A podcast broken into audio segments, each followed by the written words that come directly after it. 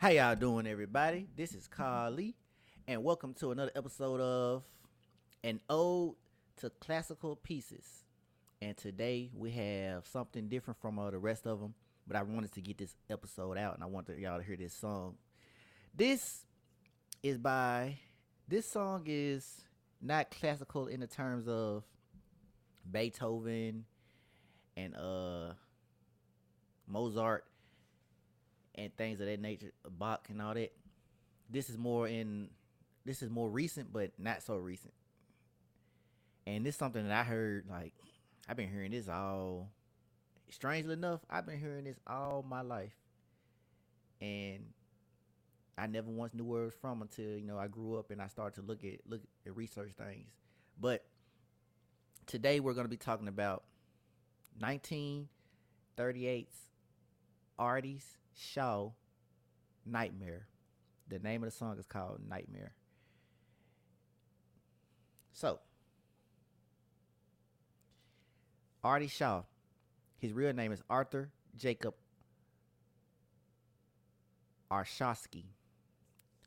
He was born in 1910 in New York City.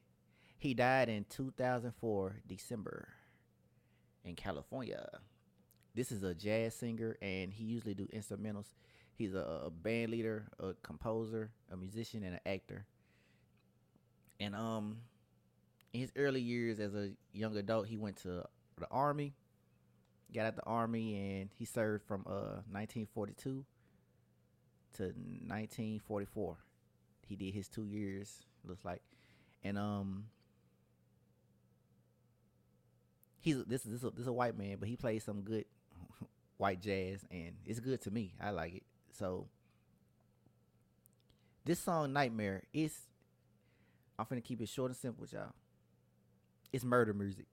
This is this is this is the song you play when you about to go murder somebody. Like this is murder music. Like the song is called Nightmare. And then when you hear it, it's like I'm being stalked by a killer. I'm being stalked by a monster. I'm finna die. You know, it's it's murder music. You know you finna die. to me, when I hear it, and it got that classical uh, record player vintage feel to it, that's how you really know you about to die. So, yeah. Excuse me. And I believe I first heard this in.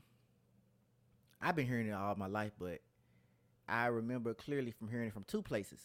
The first place was from Bioshock, which is a game I played when it uh not when it first came out, but after it got real famous and everybody kept talking about it, I played it.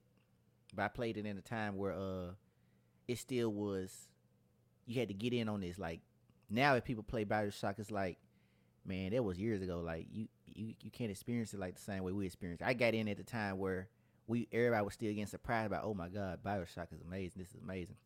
And there was another song on that on that game, that Let's Go Sailing song that played in the trailers. I, that stuck with me too. But also there was this song, Nightmare, that played in certain rooms you go in on old record players and stuff, and that caught me. I always used to listen to that. And plus Bioshock has a horror feel to it, so that this song didn't help no no more with the feel, so it, it kept me on the edge of my feet. And I also heard it recently. That's what made me get back into it and start looking it up. It's like, what is this? Like, dude, this song has lyrics? What is this? Is uh one of the first or the second season of American Horror Story. It played on once again. It played on a record player, and I think somebody crept in the house and he killed the person. He killed somebody in the house and stuff like that. That's how that's, that's mostly how American Horror Story is set up. But that song also played in that in that show, and it puts me in the feel of it. It gets me anxious. It gets me nervous. It scares me a little bit, but I can't stop listening to it. Like I feel the sense of dread and unease when I hear it, and I wonder. I always wonder what he thought what was going through his head when he made that song because you know it's when you hear this like why would somebody make something like this? Like this is it's tragic or this is awful but it's good but in a good way. And a lot of people today i'm not i'm not gonna get into that because i don't know. I can hear it but i don't you know you never have any proof but they always but people are going back and forth about this song because um if you ever heard the James Bond theme, the dun dun dun dun, they said uh they said the com- the person who composed the James Bond theme took took parts from Artie Shaw's Nightmare and incorporated into the James Bond theme that we know today. So for the most part, they a lot of people give Artie Shaw credit for the James Bond theme, even though he had nothing to do with the production. But you do hear his sample and you do hear his tempo and everything in the James Bond theme. When you listen to the James Bond theme and then Nightmare side by side, you can hear it. Now remember, Nightmare became predates the James Bond theme by a few four, two or three years. Cause Artie Shaw came out in the 40s. No, he that song premiered in the 1938, and I believe James Bond. The first movies was coming out in the 60s, I believe. I believe. I don't. I can't. You can't know.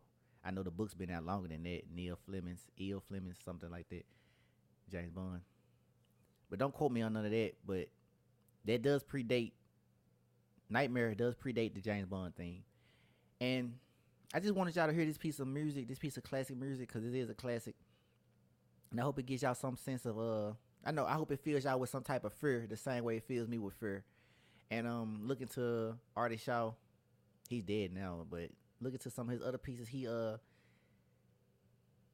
he does it's like it's instrumental music, but it's not but it's music like jazz. It doesn't have lyrics or words to it, most of his songs, I believe. So look into that. And let me know what y'all think of his of this nightmare song.